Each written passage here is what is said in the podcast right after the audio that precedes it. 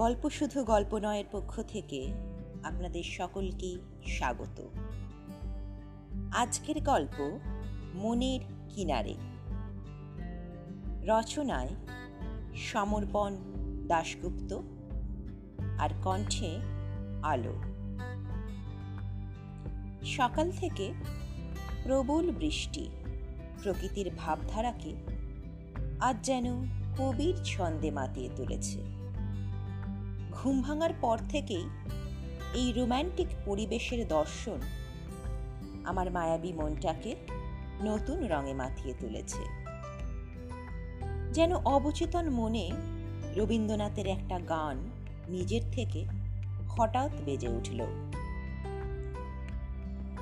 আজি ঝড় ঝড় মুখর বাদল দিনে, জানি জানি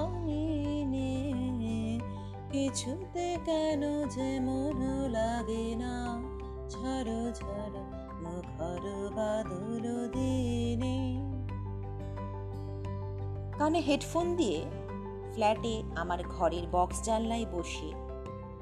হাতে গরম কফি নিয়ে এক দৃষ্টে তাকিয়ে আছি। বৃষ্টিতে ভিজতে থাকা সামনের বটগাছটার দিকে। যেন গাছটাও হাতছানি দিয়ে আমায় ডাকে। প্রবল বাড়িধারায় ভিজতে থাকা স্পন্দনরত সবুজ পাতার মায়া বিটানে এখন মনে হয় আটটা বাজলো। আগে আমি আমার পরিচয়টা দিয়ে রাখি। আমি চন্দ্রিমা। কলকাতার নিউ টাউনে একটা ফ্ল্যাটে ছ মাস হলো আছি। আমার ফ্ল্যাটে আমি আমার তিন বছরের মেয়ের সাথে থাকি। আমি সেক্টর ফাইভে একটা টেকনোলজি কোম্পানিতে ছ মাস ধরে চাকরি করছি। বলতে ভুলে গেছিলাম যে আমার স্বামী আমার সাথে থাকে না। কেন? তাহলে আমার জীবনের অতীতের কয়েকটা অধ্যায় খুলে দেখা যাক। নিজের মনটাকে ভারমুক্ত করার জন্য আর মুখোশধারী সমাজের অন্তরালে লুকিয়ে থাকা মানুষের প্রতিনিধি হিসেবে একজনের কথা এই ডায়েরিতে লিপিবদ্ধ করতে আজ প্রথম ডায়েরি লিখতে বসলাম আমার প্রিয় জানলার ধারে। অতীতে পাড়ি দিলাম মনের কিনারে জমে থাকা স্মৃতিগুলোকে সঙ্গী করে। এখন আমার বয়স চব্বিশ বছর। সাত বছর আগে একটা ঘটনা এখন লিখতে চলেছি। মা বাবার একমাত্র আদুরে মেয়ে আমি। মা বাবা আমাকে ছোট থেকেই বুড়ি বলেই ডাকত। আসলে এটা তাদের আদুরে নাম। দেখতে খুব সুন্দর ছিলাম আমি পাড়ার মধ্যে। তাই এগারো ক্লাস থেকে অনেকের প্রেমের প্রস্তাব পেয়েছি। কিন্তু কারোর প্রতি আমার মন দুর্বল হতো না।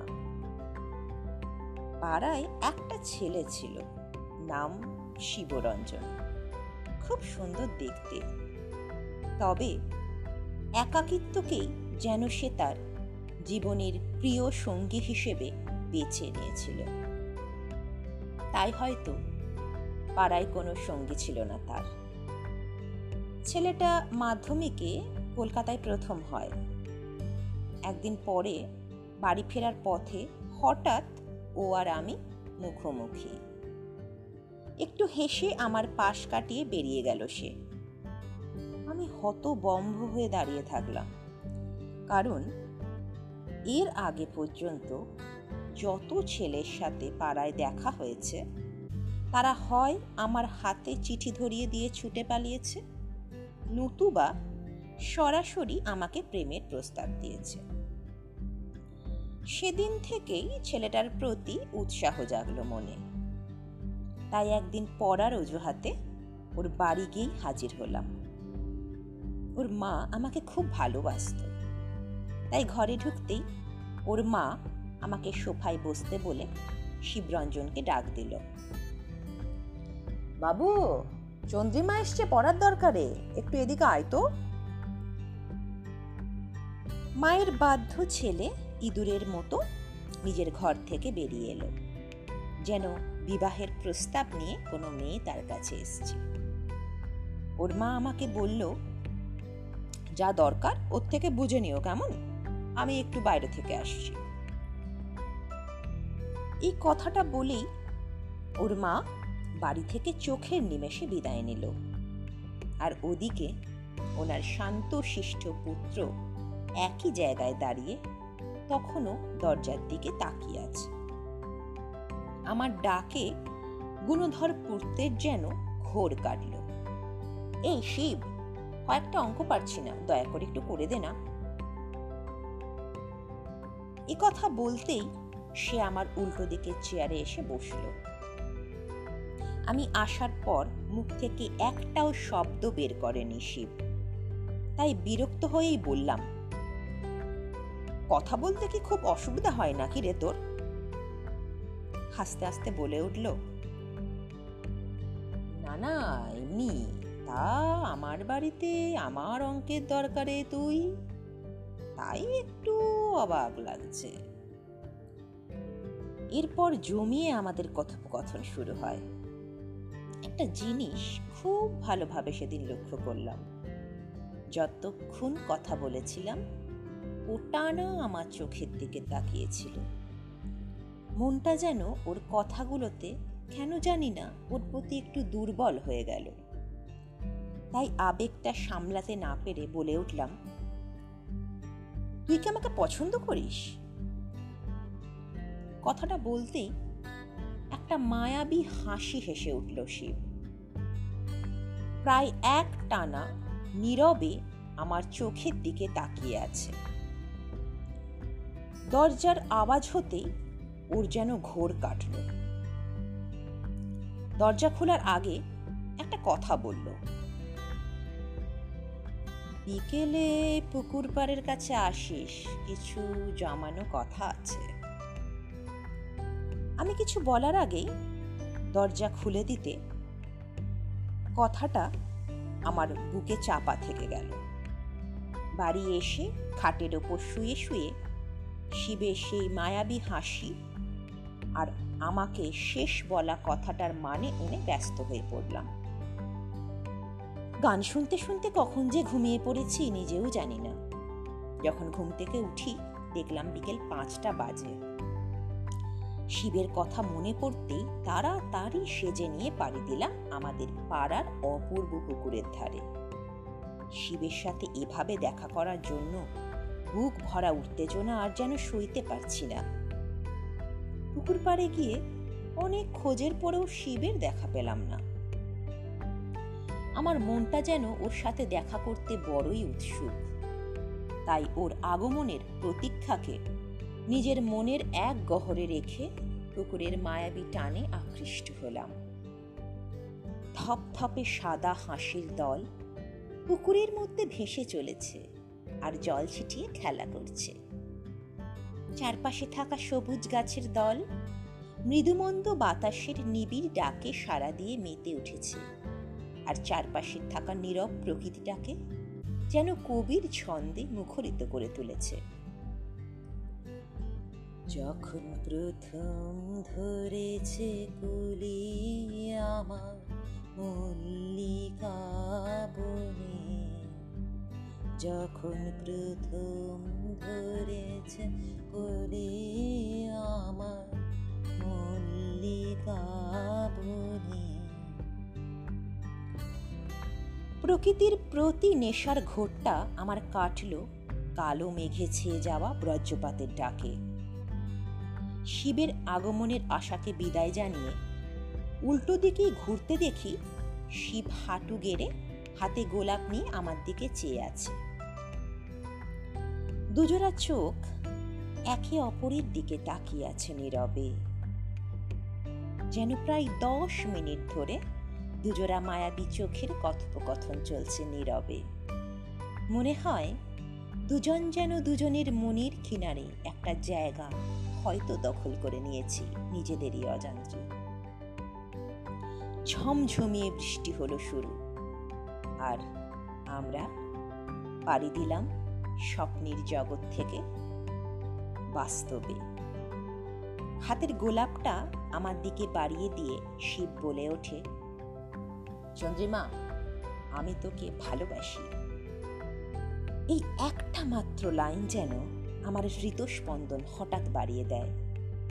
মনে হয় যেন কথাটা প্রতিফলিত হতে থাকে আকাশে, বাতাসে, সবুজে ঘেরা নীরব প্রকৃতির মাঝে।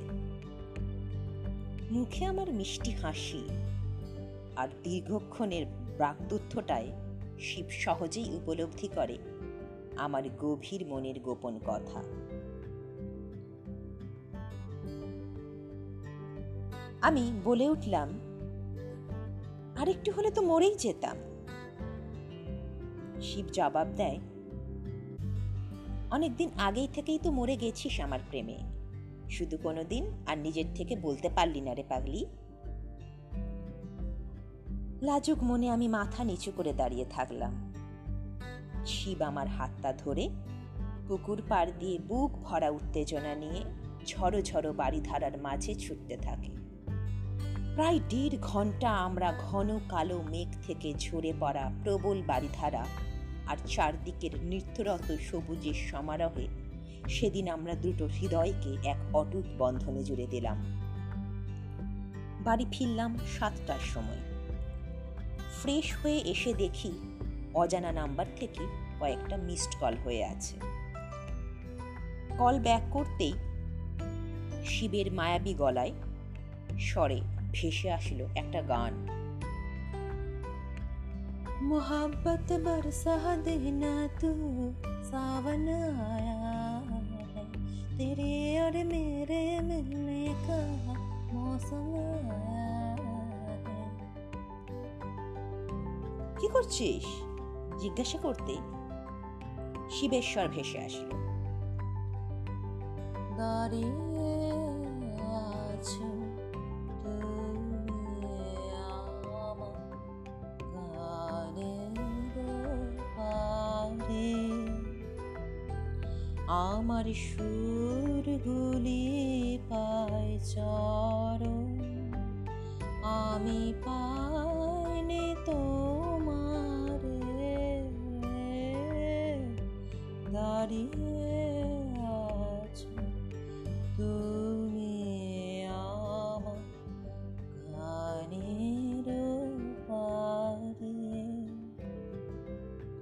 আমি বললাম যে, মায়ের সামনে গিরগিটির মতো থাকিস আর পরিবশ, পরিবর্তন হলে অন্য রূপের বহিঃপ্রকাশ ফোনের ওপার থেকে আবার একটা মায়াবী গান যেন শিবের মায়াবী কণ্ঠে মনের কিনারে জমে থাকা সুপ্ত প্রেমের বাহক রূপে এপারে ছুটে এলো।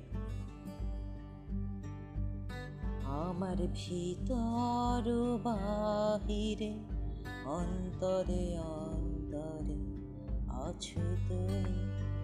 হৃদয় জুড়ে আমার ভিতর বাহিরে। অন্তরে অন্তরে আছো তুমি।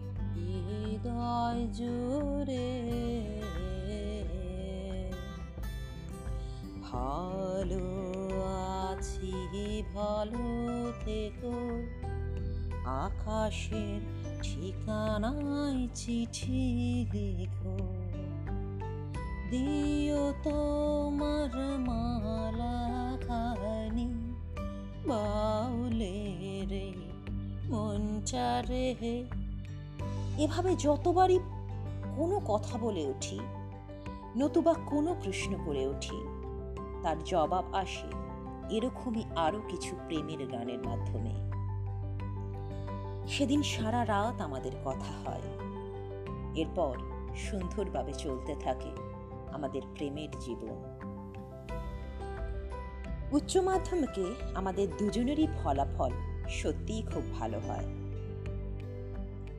দুজনেরই অবসর সময় মানে হয় লুকিয়ে দেখা করা নতুবা ফোনে ঘণ্টার পর ঘণ্টা গল্প করা।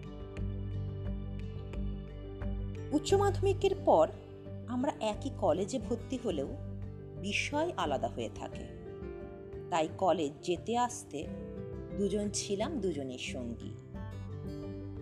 ভালোবাসার জীবনটাই আমার একটা ঘটনা আজও মনে পড়ে। কলেজে পড়ার সময় একটা বুবা ছেলে আমার প্রতি খুবই আগ্রহী ছিল, যেটা তার স্বভাবই প্রমাণ দেয়। এমনকি একদিন আমাকে প্রেমের প্রস্তাব দিয়েই বসে। কলেজে সবসময় প্রথম স্থানাধিকারী হিসেবে আমার অহংকারের মাত্রা অতিরিক্ত হয়ে গেছিল। তাছাড়া এই অহংকারের মাত্রাকে চরম সীমায় নিতে আমার প্রেমিক সর্বদা উৎসাহ দিত। আর এই বোবা ছেলেটি পড়াশোনায় ভালো ছিল না। তাই ওই বোবা ছেলেটাকে অহংকারের বসে সবার সামনে চড় মেরেছিলাম ওই দিন। এমনকি ভাষার আগের কারণে মুখ থেকে সেদিন বার করেছিলাম। আজও আমি সেই কারণে বিবেকে দংশনের শিকার হই। এমনকি আমার প্রেমিক পুরো ঘটনাটা জানার পর নিজে গিয়ে কলেজের বাইরে ওকে খুব মেরেছিল। এরপর কদিন ওকে আর কলেজে আসতেই দেখিনি। এক মাস পর খবর পেলাম ওই বোবা ছেলেটা আত্মহত্যা করেছে। আমার প্রেমিক আমাকে বলে, আপদ মরেছে তো ভালোই হয়েছে। তীব্র অহংকারের মাত্রা তখন আমার মন থেকে সমস্ত মায়া মমতাকে বিসর্জন দিয়েছিল। কিন্তু কথায় যে আছে অহংকারী পতনের কারণ। আমার জীবনটাও তার ব্যতিক্রম নয়। প্রেমের ঘনিষ্ঠতা যত বাড়তে থাকে, ততই আমার প্রেমিকের চাওয়া যেতে থাকে। তাই ওর সব দাবি মেটানোর জন্য। মনের সবুজ সংকেত না থাকলেও মানসিক দুর্বলতা আমাকে ওর কাছে ঘনিষ্ঠতর কাজে আত্মসমর্পণ করতে বাধ্য হয়। একদিন আমাকেও বলে ওঠে, আমি তোমার সাথে একটা রাত কাটাতে চাই। কথাটি শুনে আমি চমকে উঠি। কিন্তু ও সেই মায়াবী কথা আমাকে এই জঘন্য কাজ করতে বাধ্য করে। সারাটা রাত ধরে নিজের চাহিদা মেটায় সে। পরের দিন বাড়ি ফেরার পর থেকে ওকে যতবারই ফোন করেছি, একবারও ফোন ধরেনি। এরপর থেকেই ওর চরিত্রের আর ব্যবহারের তীব্র পরিবর্তন আমার নজরে আসে। কথায় কথায় সুজো অজুহাত দেখায়। পড়ার খুব চাপ তাই তোমার সাথে কথা বলার সময় হয় না। এসব অজুহাত নানাভাবে আমার মনটাকে বিধ্বস্ত করে। কিন্তু এরপরই একটা ঘটনা ঘটল। শারীরিক অসুস্থতার কারণে নিজে এক ডাক্তার দেখিয়ে জানতে পারলাম, আমি অন্তঃসত্ত্বা। কি করব বুঝতে না পেরে আমার প্রেমিককে কথাটা বলতেই সে হতভম্ব হয়ে গেল। কিন্তু সে আমাকে বলে বাচ্চাটাকে নষ্ট করে দাও। কথাটা শুনে আমি ওর প্রতি বিরুদ্ধাচরণ করি। বলে উঠি, বাচ্চাটাকে নষ্ট করব কেন? ওখানে ওর কি দোষ? আমাদের নিজেদের ভুলের কারণে ও এই পৃথিবীতে এসেছে।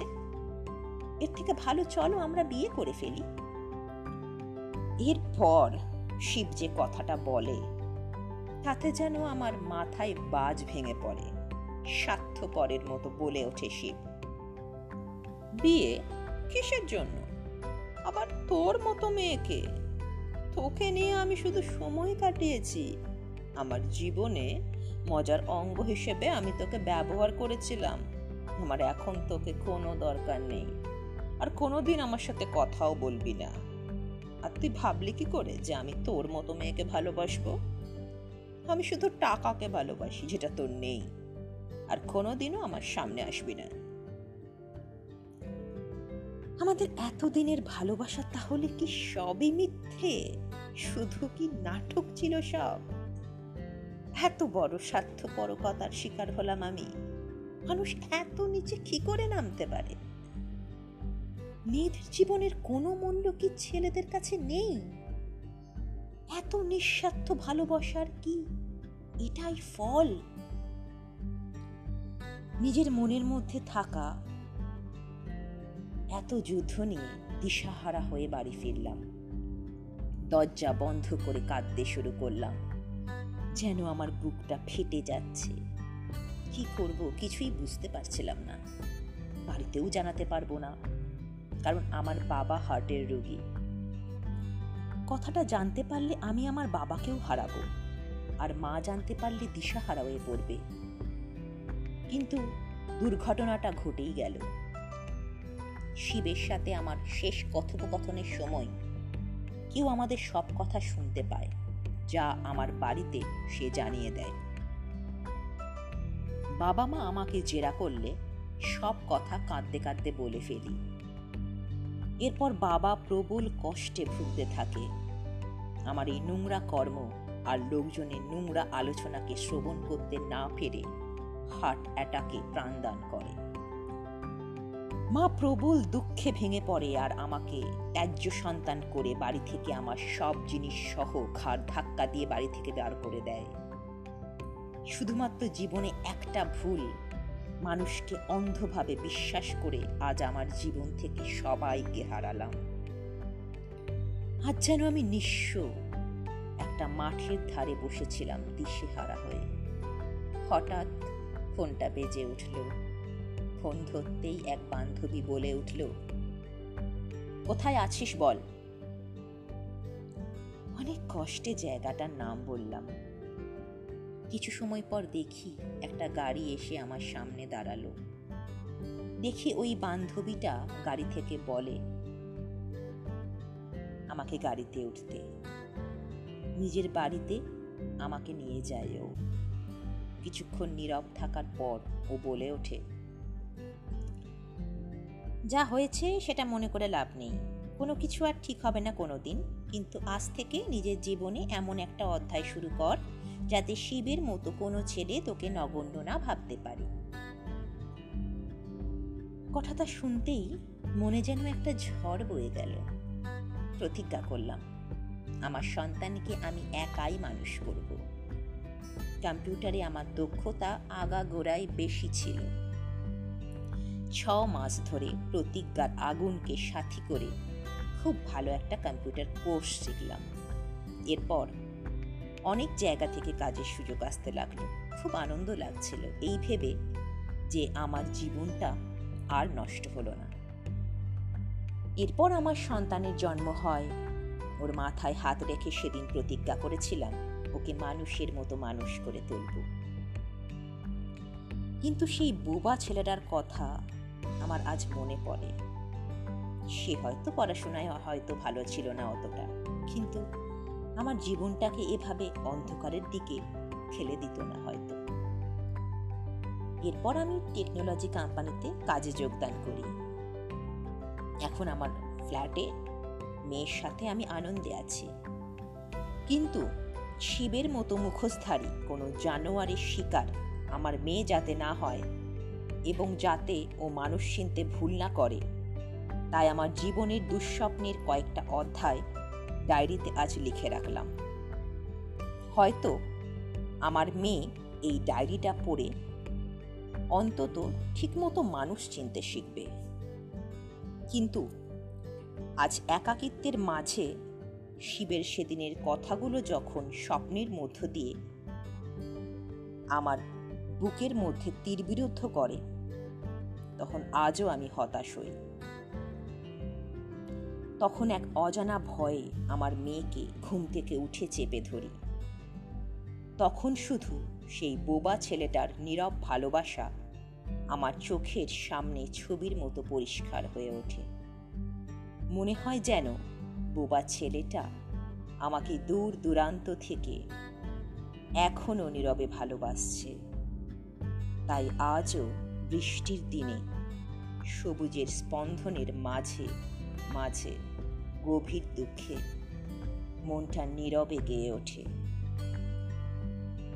যখন নীরবে দূরে